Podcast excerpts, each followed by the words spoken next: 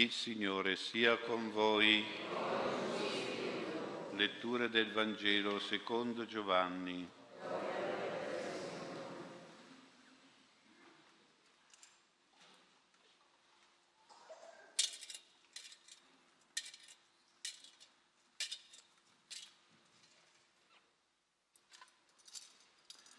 In quel tempo il Signore Gesù giunse a una città della Samaria chiamata Sicar, vicino al terreno che Giacobbe aveva dato a Giuseppe suo figlio. Qui c'era un pozzo di Giacobbe. Gesù dunque, affaticato per il viaggio, sedeva presso il pozzo. Era circa mezzogiorno. Giunge una donna samaritana ad attingere acqua. Le dice Gesù, dammi da bere. I suoi discepoli erano andati in città a fare provvista di cibi. Allora la donna samaritana gli dice, come mai tu che sei giudeo chiedi da bere a me che sono una donna samaritana? I giudei infatti non hanno rapporti con i samaritani. Gesù le risponde, se tu conoscessi il dono di Dio e chi è colui che ti dice dammi da bere, tu avresti chiesto a lui ed egli ti avrebbe dato acqua viva. Gli dice la donna, Signore, non hai un secchio e il pozzo è profondo, da dove prendi questa acqua viva? Sei tu forse più grande del nostro padre Giacobbe che ci diede il pozzo e ne beve lui con i suoi figli e il suo bestiame? Gesù le risponde, chiunque beve di quest'acqua avrà di nuovo sete, ma chi berrà dell'acqua che io gli darò non avrà più sete in eterno anzi l'acqua che io gli darò diventerà in lui una sorgente d'acqua che zampilla per la vita eterna. Signore, gli dice la donna, dammi quest'acqua perché io non abbia più sete e non continui a venire qui ad attingere acqua. Le dice, va a chiamare tuo marito e torna qui. Gli risponde la donna, io non ho marito. Le dice Gesù, hai detto bene, io non ho marito Infatti hai avuto cinque mariti e quello che hai ora non è tuo marito. In questo hai detto il vero. Gli replica la donna, Signore, vedo che tu sei un profeta. I nostri padri hanno adorato su questo monte, voi invece dite che è a Gerusalemme il luogo in cui bisogna adorare. Gesù le dice, credimi donna, viene l'ora in cui né su questo monte né a Gerusalemme adorerete il Padre. Voi adorate ciò che non conoscete, noi adoriamo ciò che conosciamo, perché la salvezza viene dai giudei. Ma viene l'ora, ed è questa, in cui i veri adoratori adoreranno il Padre in spirito e verità. Così infatti il Padre vuole che siano quelli che lo adorano. Dio è spirito e quelli che lo adorano devono adorare in spirito e verità. Gli rispose la donna, so che deve venire il Messia, chiamato Cristo quando egli verrà ci annuncerà ogni cosa. E dice Gesù, sono io che parlo con te. In quel momento giunsero i suoi discepoli e si meravigliavano che parlasse con una donna. Nessuno tuttavia disse che cosa cerchi o di che cosa parli con lei. La donna intanto lasciò la sua anfora, andò in città e disse alla gente, venite a vedere un uomo che mi ha detto tutto quello che ho fatto, che sia lui Cristo uscirono dalla città e andavano da lui.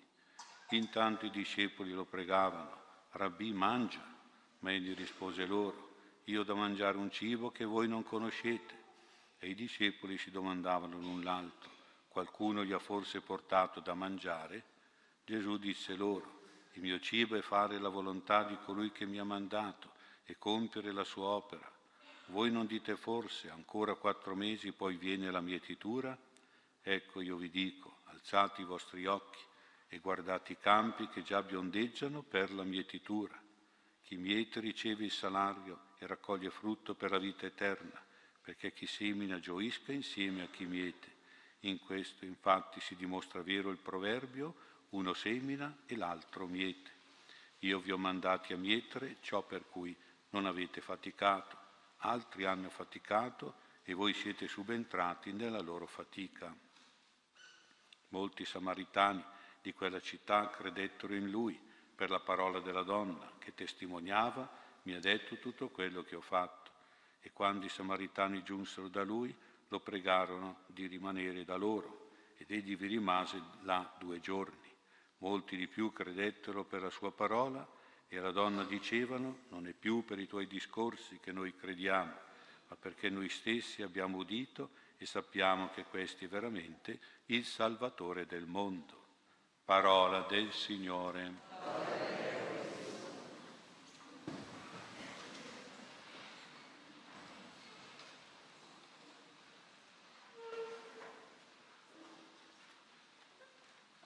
Sia lodato Gesù Cristo. Celebriamo la seconda domenica di Quaresima, detta della Samaritana, perché il Vangelo ci parla di questo incontro, di questo dialogo tra Gesù e questa donna di Samaria, dove Gesù si fa maestro di amore per lei e anche per noi è maestro di amore. E dobbiamo subito notare il grande amore, la grande finezza psicologica di Gesù verso questa donna perché la asseconda proprio nelle sue più belle virtù e caratteristiche femminili. Quindi Gesù si fa ben volere per farsi poi ben credere come Messia e Salvatore. E la donna sappiamo che istintivamente, perché gliel'ha messo Dio nel cuore, questo istinto, quando l'ha creata, la donna è portata soprattutto ad, avere, ad aiutare, a dare nutrimento e protezione a chi è nel bisogno, che è in difficoltà nella sofferenza. E Gesù si mostra così, era stanco, aveva sete, ecco, con umiltà in questo stato di sofferenza e di bisogno Gesù chiede a questa donna l'acqua, dammi da bere. Lei aveva tutto quello che poteva permettere di prendere l'acqua dal pozzo.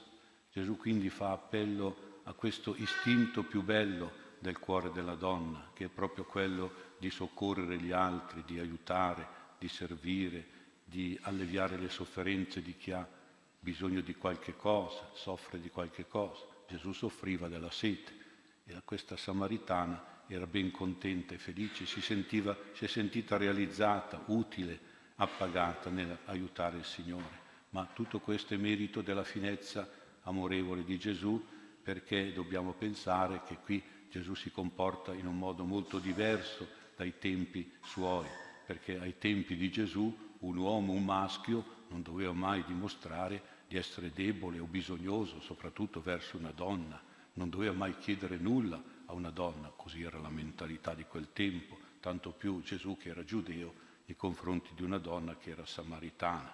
Ecco, quindi Gesù invece eh, dà esempio di amore gentile verso questa donna. E questo ci fa riflettere un pochino se noi siamo altrettanto gentili, soprattutto parlo del mariti verso la moglie e qualche volta mi sembra che manchi un pochino questo atteggiamento di gentilezza, di fare sottolineare proprio le belle virtù che ha una donna e quindi vediamo qualche volta nelle famiglie un certo atteggiamento un po' grossolano, un po' rozzo, un pochino superbo, sgarbato, invece bisogna essere molto attenti a questo. Gesù ci insegna ad amare le persone cogliendo proprio anche le loro virtù, ecco, cercando di fare appello alle loro sensibilità, alle loro belle doti, ai loro pregi di cuore e di carattere.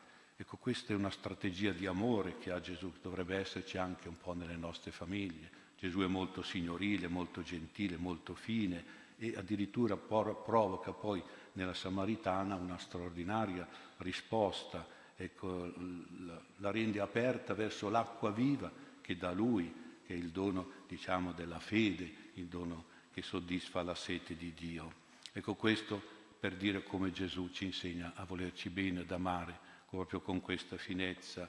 Ecco. E poi andando avanti un po' nel discorso, c'è una seconda finezza di amore di Gesù verso la Samaritana, che è quello di approvare il suo pensiero, il suo ragionamento, conferma e loda la posizione di questa donna nei confronti della vita coniugale e in particolare della vita con suo marito. E questa era la situazione. Noi ci chiediamo com'è questa situazione che Gesù ha voluto mettere in risalto. Questa donna dice che non ha marito, quando Gesù gli dice vai a chiamare tuo marito. E Gesù risponde è vero, hai avuto cinque mariti, attenzione, quel cinque lì non è da considerare cinque in senso di cinque persone, ma è da considerare un, un marito, perché nella Bibbia tante volte i numeri sono simbolici.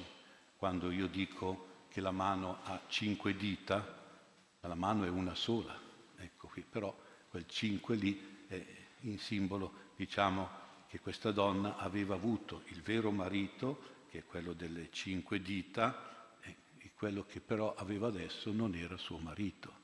Com'era allora la situazione? Innanzitutto riusciamo a capire, anche noi usiamo a volte il numero 5 in modo simbolico, quando per esempio io ho visto una volta una mamma con la sua bambina scherzando, ridendo, dice batti 5 e batti 5 e la bambina batteva, con la mamma batteva la mano.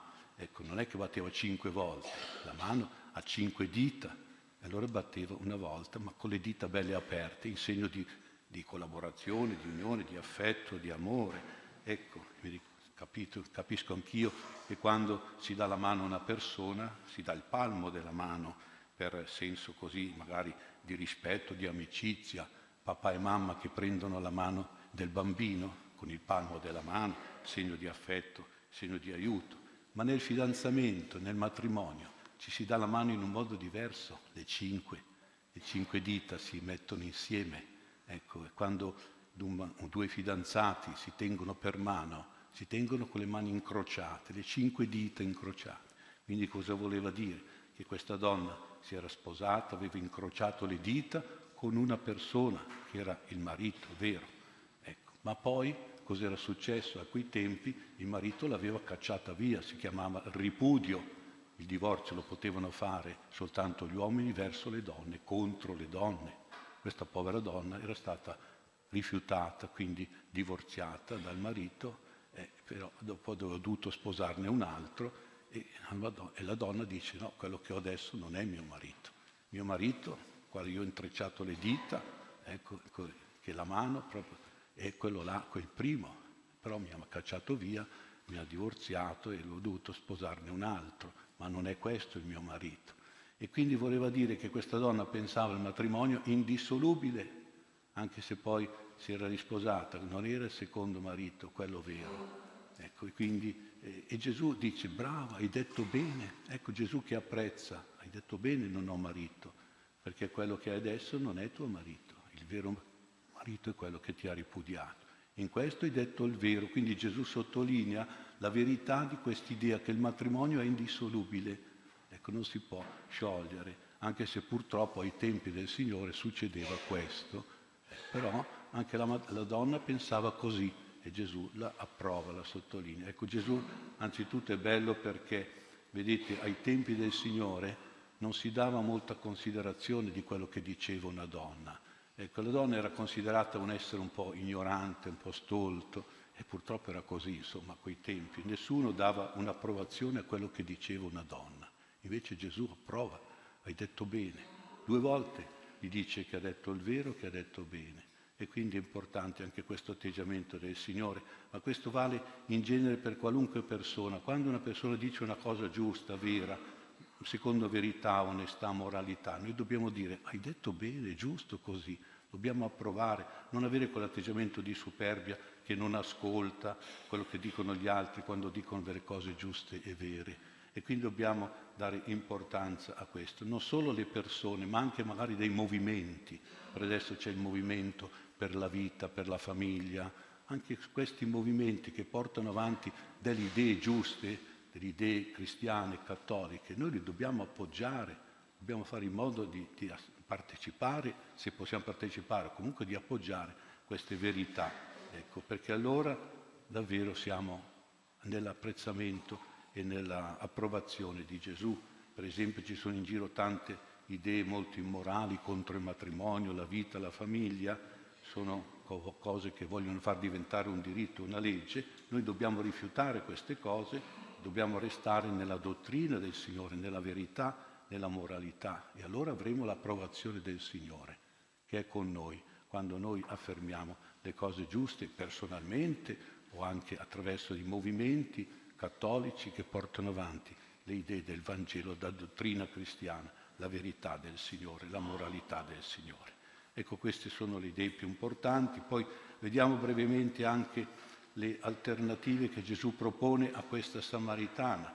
La prima alternativa era tra l'acqua del pozzo di Giacobbe e l'acqua viva di Gesù. Anche qui l'acqua è simbolica, perché il pozzo di Giacobbe dove andavano i samaritani è il simbolo, è un'acqua anzitutto ferma, un'acqua chiusa nel pozzo, è l'immagine della mentalità dei samaritani che accettavano soltanto della Bibbia i libri della legge, i cinque libri della legge, non gli altri, e, e loro quindi erano molto scrupolosi, vivevano proprio la legge di Dio, osservavano la legge di Dio, solo la legge di Dio. Ecco, invece, eh, io penso un pochino, faccio un po' l'esempio, in una famiglia, in una famiglia o in una società dove si vive dell'acqua di pozzo, sarebbe quella famiglia, quella società dove si vive soltanto di, di ubbidienza, di osservanza, di leggi, di norme, di regole. Sono importanti è questo, perché l'acqua di pozzo, di seta, quindi qualche cosa fa, sono importanti, anzi mi sembra che oggi nelle famiglie manchi proprio le regole. Ai figli bisogna dargli delle regole precise, degli ordini anche, quindi perché è importante, altrimenti crescono sbandati, crescono che non sanno dove è il bene e il male, come ci si deve comportare. Bisogna quindi avere il senso delle regole, l'acqua del pozzo ha la sua importanza, eh? però diciamo c'è anche l'acqua viva, cioè e allora sarebbe un po' come in una famiglia dove i rapporti si basano non tanto su delle leggi, su degli ordini, ma si basano sull'amore, sul convincimento, Ecco, io penso, magari faccio un po' un esempio, se un bambino va a casa e invece di trovare il papà e la mamma trova dei bei cartelli con scritto qui in cucina devi fare questo, poi in sala vai a studiare a tal ora, mettiti a fare i compiti. Poi, insomma, se la vita di un bambino fosse tutta regolata su delle leggi, su delle norme, senza un suo rapporto col papà e la mamma, ma solo perché trova scritto lì in casa quello che deve fare, tutti i giorni, tutte le ore, tutti i momenti, e non sarebbe bello, insomma, no?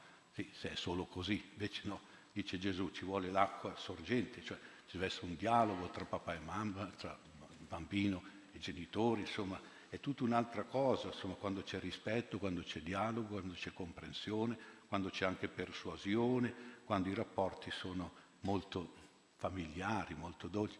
I primi cristiani eh, meravigliavano i pagani perché dicevano, ma guarda come si vogliono bene, eh? dicevano così, perché erano come una famiglia.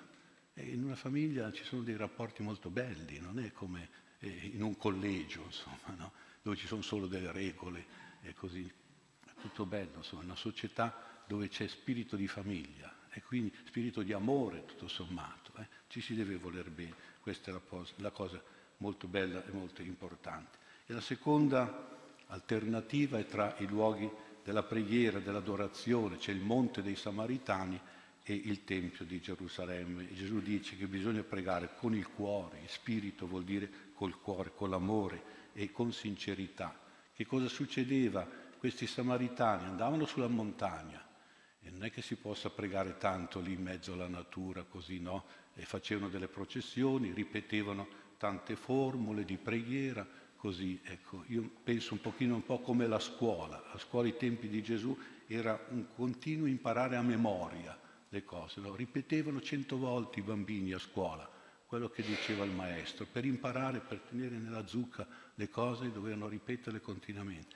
E un po' qualche volta uno prega un po' così, no? Eh, adora il Signore, ripetendo soltanto delle formule, ma senza il cuore, senza sincerità qualche volta, così tanto perché dice, no, dice Gesù, bisogna pregare come nel Tempio. Il Tempio è la casa del Signore. Quando uno è in casa non, non, non dice le poesie in casa, in casa è un dialogo spontaneo col papà, con la mamma, tra genitori e figli, così. Ecco, bisogna pregare nel Tempio di Gerusalemme, nel senso della casa del Signore, e bisogna pregare quindi con spontaneità, con amore, con affetto, cioè uno deve inv- avere lui la preghiera del cuore, deve pregare col cuore in verità e sincerità. Ecco, questa è un po' la diversità tra la preghiera dei Samaritani è la preghiera che propone Gesù invece, che si ispira al Tempio, alla casa di Dio, dove col Dio è papà Dio, no? E allora bisogna, Gesù è fratello, bisogna parlare come un fratello, come un papà, ecco, come una mamma, come un figlio, eccetera. Quindi ci deve essere proprio questo rapporto di amore. Vedete, quindi sono belli insegnamenti che ci dà questa Samaritana. Ne abbiamo visti alcuni, vediamo magari di continuare la nostra Quaresima, vedendo se c'è qualche cosa anche noi da migliorare, soprattutto a livello proprio della vita di stare con gli altri, della vita di preghiera.